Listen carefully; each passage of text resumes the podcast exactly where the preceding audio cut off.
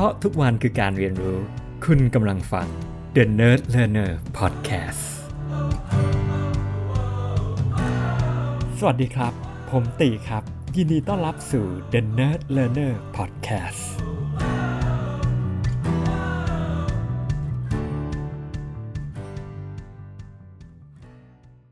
ครับ สวัสดีครับผม อาทิตย์ที่ผ่านมานะครับเรียกว่าช็อกวงการกันเลยทีเดียวนะครับ จะไม่พูดก็ไม่ได้นะครับ แน่นอนนะครับ เป็นการเปิดตัวของ t ส l a ที่ประเทศไทยนะครับ ที่สยามพารากอนในวันที่ 7 ธันวาคมที่ผ่านมาครับ ก็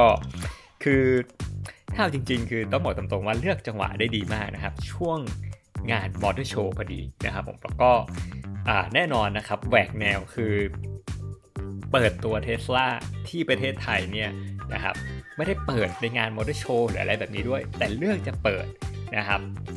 ที่พารากอนก็เหมือนกับออกอีเวนต์โดยตัวเองเป็นคนจัดงานนะครับ แล้วก็วิธีการสั่งซื้อนะครับ ก็เป็นรูปแบบออนไลน์นะครับ 100%นะครับแล้วก็ที่ทึ่งไปกว่านั้นนะครับอย่างที่เห็นในตามข่าวเลยคือว่านะครับปิดไปนะครับ 2 วันเพียง 2 วันก็ทะลุ 5,000 คันนะครับ เรียกว่ายอดจองนี่มากกว่า โตโยต้านะครับในงานมอเตอร์โชว์ซะอีกนะครับผมก็ผมคิดว่าเป็นอะไรที่น่าจะสะเทือนวงการนะครับในในประเทศไทยละกันนะครับ จากการมาเปิดตัวของเท s l a อย่างเป็นทางการ แล้วก็ในราคาที่เรียกว่าเขาบอกว่าเทียบเคียงกับตัวท็อปๆของแบรนด์ญี่ปุ่นนะครับอย่าง Camry Accord อะไรประมาณนั้นนะครับ ทีนี้เนี่ยก็เกิดอะไรขึ้นนะครับ ผมคิดว่าตัวเท s l a เนี่ยเป็นบริษัทที่คู่ควรนะครับในการศึกษานะครับผมผมว่ามันเป็นเหมาะมากในเรื่องของ business case อะไรประมาณนั้น แล้วก็จริงแล้วก็ผมว่าเป็นแบรนด์แบรนด์หนึ่งที่ผมว่าทำ branding ได้ได้ดีมากเลยแหละนะครับ ผมว่า EP 113 เนี่ยต่อยอดจาก EP ที่แล้วเลยนะครับ มันเป็น part 2 ของสุกี้ตีน้อยนะครับ ที่เราแชร์กันแล้วก็ เป็นอีกแบรนด์หนึ่งที่ใช้งบ marketing น้อยมากนะครับ คือถ้าเป็น traditional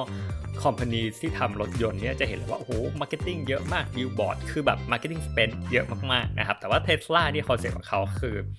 เขาพยายามใช้ marketing budget ย่อมเยาผมคิดว่าการเปิดตัวในรูปแบบสยามพารากอนหรืออะไรแบบนี้เนี่ยก็เป็นการใช้งบ marketing แบบย่อมเยาแหละในการเปิดตัวด้วยในประเทศไทยอะไรแบบนี้นะครับ exclusive นะครับในงานของเขาเองนะครับแล้วก็เป็นรูปแบบ การตลาดที่ผมคิดว่าเป็นที่พลิกโฉมในวงการรถยนต์เดิมๆก็ว่าได้นะครับ คือมันก็มาจากคอนเซ็ปต์ที่ได้แชร์ใน EP 1 1 2นะเขาก็มองว่าเฮ้ยเขาไปทุ่มทำ product ให้มันให้มันยอดเยี่ยม แล้วก็มันแตกต่างถูกมา แล้วก็จริงๆเทสลาเป็นแบรนด์ที่เอาจริงก็อยู่ในใจผมมามาเนิ่นนานเหมือนกันนะครับ ตั้งแต่โอ้นะครับตั้งแต่ช่วงที่ เขาเปิดตัวแรก ๆ เลยนะครับผมผมว่ามันก็เป็นอะไรที่ revolutionary มากนะครับ ตอนนั้นที่เปิดตัวออกมานะครับ มันมันเป็นรถไฟฟ้า 100%ที่แบบให้เห็นว่าสามารถทำความเร็วได้นะ แล้วก็ด้วยเทคโนโลยี คือผมคิดว่าอีออนมัสเนี่ยเขาเอาเรื่องเทคโนโลยีมาคือ ตรงนี้แหละผมคิดว่าที่มันแตกต่างคือ mindset ของการเป็นรถ นะครับเขาผมว่าวันนี้เขามองเหมือนมันเป็นแกจิตนะครับคือคือคือการที่เขาคิดใหม่ทำใหม่นะครับแล้วตรงเนี้ยที่มันน่าทึ่งคือว่าผมเชื่อว่ามันต้องมีเสียงอะตอนแรกๆที่เขามาทำคือว่า คุณไม่ได้อยู่ในอุตสาหกรรมรถยนต์ แล้วคุณจะทำรถยนต์ได้ยังไง อะไรประมาณอย่างนั้นใช่ไหมแต่ว่าสิ่งที่มัสทำเนี่ยแล้วก็สร้างความแตกต่างคือว่าก็เพราะว่าเขาไม่ได้อยู่ใน อุตสาหกรรมรถยนต์นี่แหละ เขาเลยคิดใหม่ทำใหม่ แล้วก็มองรถ ในรูปแบบที่ฉีดแนวที่คนในวงการคุ้นเคยอะไรประมาณอย่างนั้นแต่วงการเทคเป็นอย่างนั้นอะไรอย่างเงี้ย ถ้านึกนึกเร็วๆ ก็แน่นอนก็ต้องนึกถึงอย่าง iPhone ถูกไหมคือ Apple เนี่ย ก็ไม่ได้อยู่ในวงการโทรศัพท์มือถือ แต่สุดท้ายมาเปิดตัว iPhone แล้วก็ revolutionize ตลาด สมาร์ทโฟนมากๆอะไรเงี้ยครับผมคิดว่าเทสลาทำแบบนั้นในตลาดรถยนต์แล้วก็วันนี้เนี่ยผมเชื่อว่าเป็น major influencer นะครับคือทำให้ทุกๆเจ้าในตลาดเนี่ยขยับหมดถูกไหมคือแบบตอนแรกที่เปิดตัวโมเดล S สมัยนู้นนะครับเร็วๆก็โอ้โหเน้นจอใหญ่อลังการ บริหารจัดการทุกอย่าง รถมันดูไฮเทคมาก ทุกอย่างมันสามารถสั่งการผ่านสัมผัสคือมันเป็นรถ ที่ดูแบบล้ำยุคดูทันสมัยแล้วทุกอย่างดูเรียบดู clean คือผมว่าถ้า inspiration จาก Apple นะนะครับแน่นอนคือแบบเขาคงดูตอนที่ Apple ออก iPhone มาอะไรเงี้ยแล้วผมคิดว่าเขาก็เฮ้ยคงเป็นไอเดียของมัสก์เลยไม่ไม่ทำกับรถแบบนั้นบ้างล่ะถูกไหมครับ คือแบบเออ มันดูแบบ simple จนจนแน่นอนคนใช้ไม่ชินแน่นอนผมปุ่มเปิมอะไรมันหายไปหมดอะไรอย่างเงี้ยนะครับ แต่ผมคิดว่าเขาต้องการอย่างเงี้ยแต่สิ่งที่มันมันทำได้แล้วมันผมเห็นได้ชัดก็คือว่า เฮ้ยกลายเป็นว่าทุกอย่างในรถเนี่ยแทบจะควบคุมผ่านคอมพิวเตอร์ ผ่านจอได้แทบทับแทบแทบทั้งหมดเลย เพราะว่ามันโดนบังคับ by design ผมคิดว่าลึกๆ อันนี้มันแตกต่างในเรื่องของดีไซน์ฟิโลสฟีในขณะเดียวกัน รถส่วนใหญ่แล้วการควบคุมอะไรหลาย ๆ อย่างเนี่ยยังต้องเป็นแมนนวลอยู่ แต่รถของเทสลาเนี่ยแทบทุกอย่างเนี่ยควบคุมผ่านระบบคอมพิวเตอร์ทั้งหมดนะครับแล้วก็แน่นอนก็เหมือน iPhone เลย ก็คือมีการอัปเดตเรื่อยๆนะครับสามารถอัปเดตบ่อยมาก และเพราะว่าเป็นแนวเทคคอมพานีวางเป็นเทคคอมพานีเนี่ยก็จะเน้นเรื่องอัปเดตตรงนี้ แม้แต่วันนี้เนี่ยนะครับผมคิดว่าหลาย ๆ ยี่ห้อพยายามทำให้เห็นว่ารถยนต์อัปเดตได้ถูกไหมถ้าเกิดไม่รู้อาสมมติคุณซื้อ BMW หรือ Mercedes-Benz ตั้งแต่ 10 ปีที่แล้วก่อนที่ Tesla จะมาเนี่ยเขาก็บอกออัปเดตซอฟต์แวร์ได้เลยแต่ว่ามันไม่มีแค่ไม่มีเวอร์ชันใหม่อะคือนึกถึงเหมือน เหมือนเหมือนซื้อสมาร์ทโฟนอะเหมือนซื้อ Android มาแล้วอ่า vendor เขาเลือกที่จะไม่ดูแลแล้ว เพราะว่าเขาก็จะอยากจะออกรุ่นใหม่ๆรถยนต์ก็แบบนั้นถูกไหมครับ คืออ่าเมื่อก่อนอผมอาจจะมี BM อย่างเงี้ยซื้อมาแล้วก็ เขาแก็ไม่ได้อัปเดตแล้วหรือหรือล่าสุดอาจจะขับเบนซ์อยู่อย่างเงี้ยก็ไม่ได้อัปคือแบบไม่ได้อัปเดตอะไรสักเท่าไหร่ใช่ไหมเหมือนกับแบบไม่เหมือน iPhone ใช่ไหมครับแบบเฮ้ยก็ยังมีแบบ major version update คือรุ่นใหม่รุ่นเก่าก็ยังได้เวอร์ชันเหมือนเหมือนกันอย่างน้อยในช่วง 5 ปีที่ผ่านมาเนาะถ้าไม่ได้ติดในเรื่องของของความเก่าตัวเครื่องแต่ว่าโอ้โหแบบรถยนต์ยากมากเลย แล้วก็เทสลาเปลี่ยนอย่างเงี้ย SKU เขาก็น้อยกว่าถูกไหมเขาก็มีวิธีการหลายๆอย่าง แต่ว่าผมคิดว่ามันเป็น mindset มันเป็นมันเป็นมุมมองที่มันแตกต่างกันนะครับ ในการในการทำ product นะครับแล้วก็วาง positioning ให้แบบ ผมว่าแตกต่างอย่างชัดเจน แล้วก็วันนี้เนี่ยจุดขายของเขาก็คือกลายเป็นว่าเป็นเรื่องของเทคโนโลยีใช่ไหมเขาเปิดตัวเรื่องของ auto pilot อะไรประมาณอย่างนั้นนะครับ แล้วก็ improvement เรื่องของ auto pilot อยู่เรื่อยๆ นะครับผมแล้วแล้วก็ตอนที่เปิดตัวผมคิดว่ามันแบบมันล้ำที่สุดในตลาดนะเวลานั้นอะไรอย่างเงี้ยคือ Google ก็อาจจะยังศึกษาอยู่ แต่ว่าก็ไม่ได้ออกมาเป็นเป็นเป็นเป็น production product ถูกไหมแต่ว่า Tesla คือให้ยมันมีการใช้งานเรื่อยๆเก็บ Data เรื่อยๆในตลอดหลายปีที่ผ่านมา แล้วก็ improve เรื่อยๆ แล้วรถแต่ละคันของเขามันเต็มไปด้วยเซ็นเซอร์ทั้งหมด ซึ่งมันรันอยู่ในอ่ามันรันอยู่บนถนนจริง ๆ ที่อเมริกาอะไรอย่างเงี้ยไม่เหมือนแบบ Google ที่แบบ อะกว่าจะออกมาเทสนู่นนี่นั่นโนนมันก็แบบอะก็ไม่รู้ว่าจะเป็นยังไงนะครับ เพราะนั้นตัว Product เนี่ยก็เรียกว่า revolutionary นะครับสร้างความแตกต่าง แล้วก็ราคาที่มาสพยายามทำทำยังไงราคามันเอื้อมถึงได้นะครับแล้วก็ทำยังไงให้มันเป็น Product ที่มัน practical ถูกไหมครับ เรื่องของอ่ามันไม่ใช่แค่เร็วได้อย่างเดียว แต่ว่าระยะทางต้องได้ด้วยเพราะนั้นเทสลาเนี่ยแบบเรียกว่าเปิดตลาดเป็นเป็นคนที่แบบบุก เบิกตลาดนี้อย่างแท้จริงอะไรอย่างเงี้ยครับแล้วก็สร้างให้เห็นความเป็นไปได้ของของเทสลาขึ้นมานะครับ แต่ว่าวิธีการทำธุรกิจเนี่ยก็เห็นว่าแตกต่างกัน เพราะว่าเขาไม่ได้มองว่าอยู่ในอุตสาหกรรมรถยนต์เราต้องทำมันอุตสาหกรรมรถยนต์ คือตรงนี้เนี่ยผมคิดว่ามันเป็นอะไรที่ที่ตื่นตาตื่นใจมากในโลกปัจจุในโลกปัจจุบัน เพราะว่าวันนี้เนี่ยเราจะคิดว่าแบบเออเราต้องการคนที่มีประสบการณ์อยู่ในอินดัสทรีของเรา นะครับหรือเราอาจจะมองว่าคนที่ไม่ได้มีประสบการณ์อินดัสทรีของเราเนี่ยเข้ามาเราคงยาก แต่วันนี้ผมว่ามัน proven มากถ้าเข้ามาแล้ว disrupt ได้เราคิดใหม่ทำใหม่เนี่ยมัน disrupt industry ได้เลยนะนะครับผมแล้วก็วิธีการทำธุรกิจผมว่ามัน disrupt จริง ๆ นะครับ คือ way of doing business อย่างเงี้ยนะครับการที่ไม่ได้ใช้ระบบ dealer ไม่ได้ใช้ระบบ franchise ไม่ได้ใช้ระบบ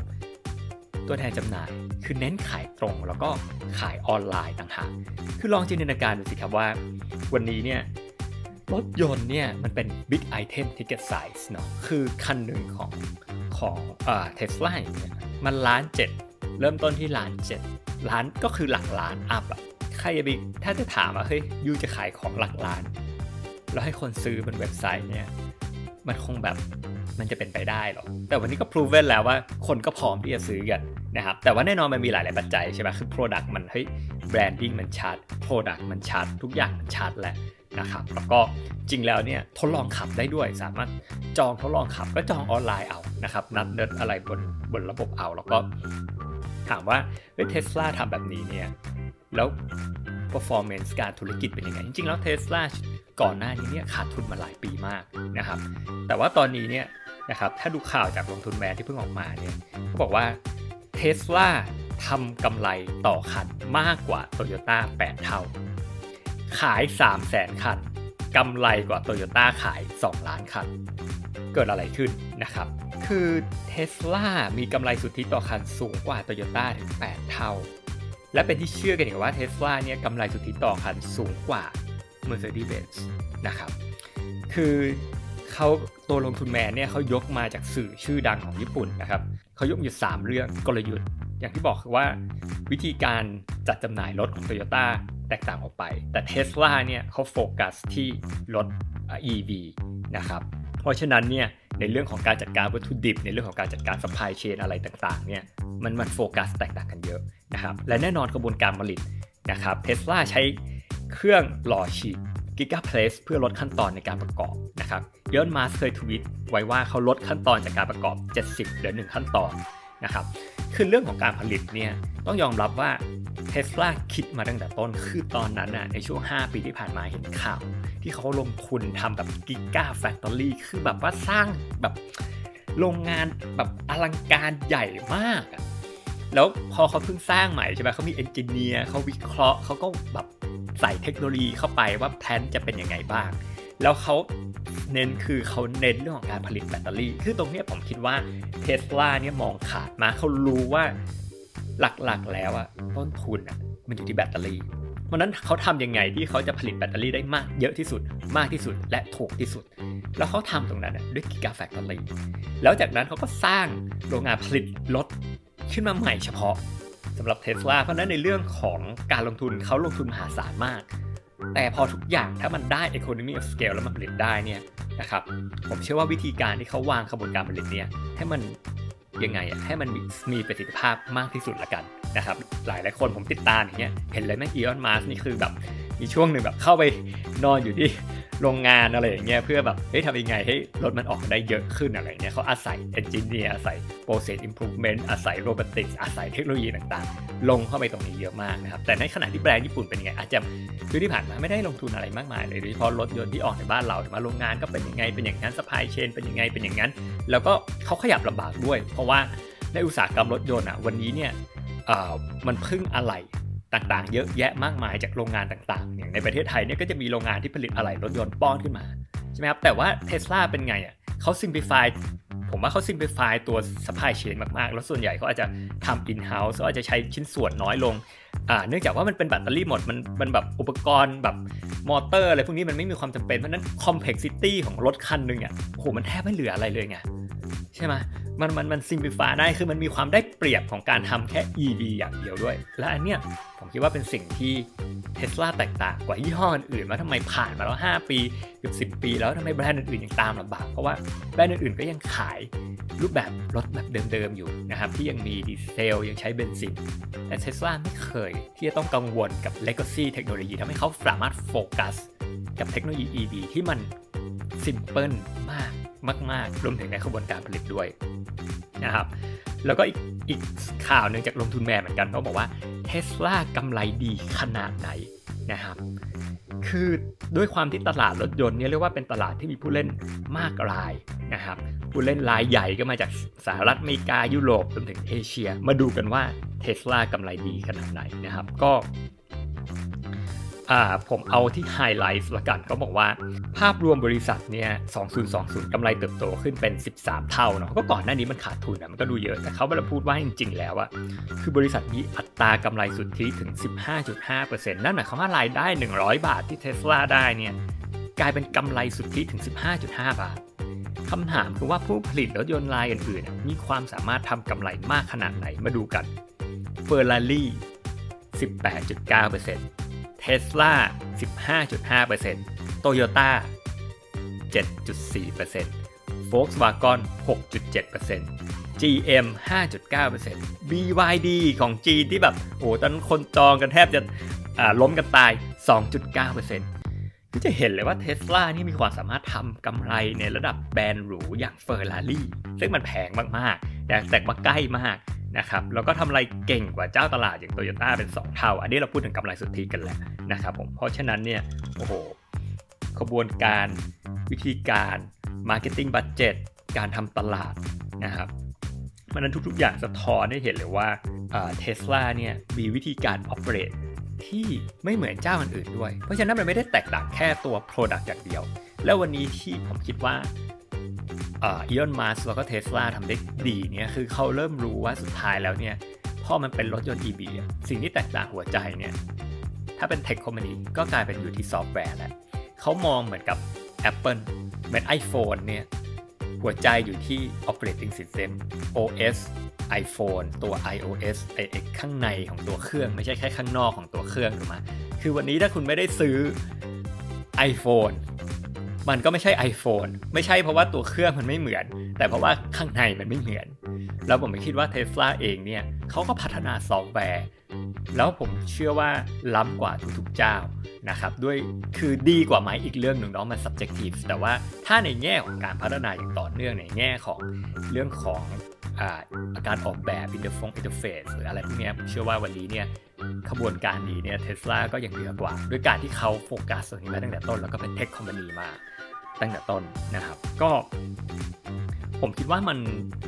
มันก็เป็นอีก way นึงผมคิดว่าของการทำตลาดของการทำ product ของการทำ business นะครับ แล้วก็อย่างที่บอกคือคล้ายๆกับสุกิสุกิตีน้อยเลยที่อยู่ใน EP ที่แล้วถูกไหมครับ ตลาดมัน red oceanทำยังไงที่มันแตกต่างกว่าคนอื่นๆ ไม่ได้โฟกัสที่ marketing อย่างเดียว เพื่อให้ Product เป็นที่รู้จัก แต่ว่าตัว Product เองมันมี differentiator มันมีความแตกต่างอย่างอย่างมากมายเพียงพอนะครับ แล้วขณะขณะเดียวกันเขาส่งมอบ ให้ความรู้สึกว่า value ที่เขาให้เนี่ยมากกว่าเงินที่เขาจ่าย ก็จะคล้ายๆกับสุกี้ตี๋น้อยเหมือนกันที่แบบให้คนรู้สึกมันคุ้มค่ามากซื้อเทสลาคุ้มว่าราคานี้ได้ขนาดนี้ใช่ไหมนี่แหละคือคือคือมันเป็นผสมผสานของ ศาสตร์หลาย ๆ อย่างที่ทำได้อย่างลงตัวทำได้อย่างดีแล้วก็แล้วก็ที่สำคัญคือไม่ได้ทำตามคนอื่น คือผมคิดว่าถ้าเป็นอะไรในประเทศไทยเนี่ยเราเห็นคนอื่นทำประสบความสำเร็จทำดีเราทำตาม แต่ถ้าเราอยากจะเป็น Market Leader เนี่ยก็คือเราสร้างผ่านของเราเอง เรามีความแตกต่างของเราเอง เรากำหนดว่าเราอยากจะเป็นแบบไหน แล้วก็เดินไปทิศทางที่แตกต่างกว่าคนอื่นนะครับ ก็ไม่ง่ายครับไม่ง่ายนะครับ แต่ว่าก็เป็นตัวอย่างผมเชื่อว่า Tesla ก็เป็นอีกบริษัทหนึ่งที่ inspire มากๆนะครับผมก็ครับถ้ายังไงถูกใจ EP นี้อย่าลืมกดไลค์ Subscribe แชร์ด้วยนะครับผมขอบคุณมากครับ แล้วพบกันใหม่ครับ สวัสดีครับ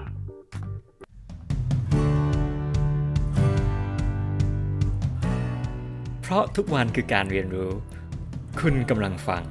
The Nerd Learner Podcast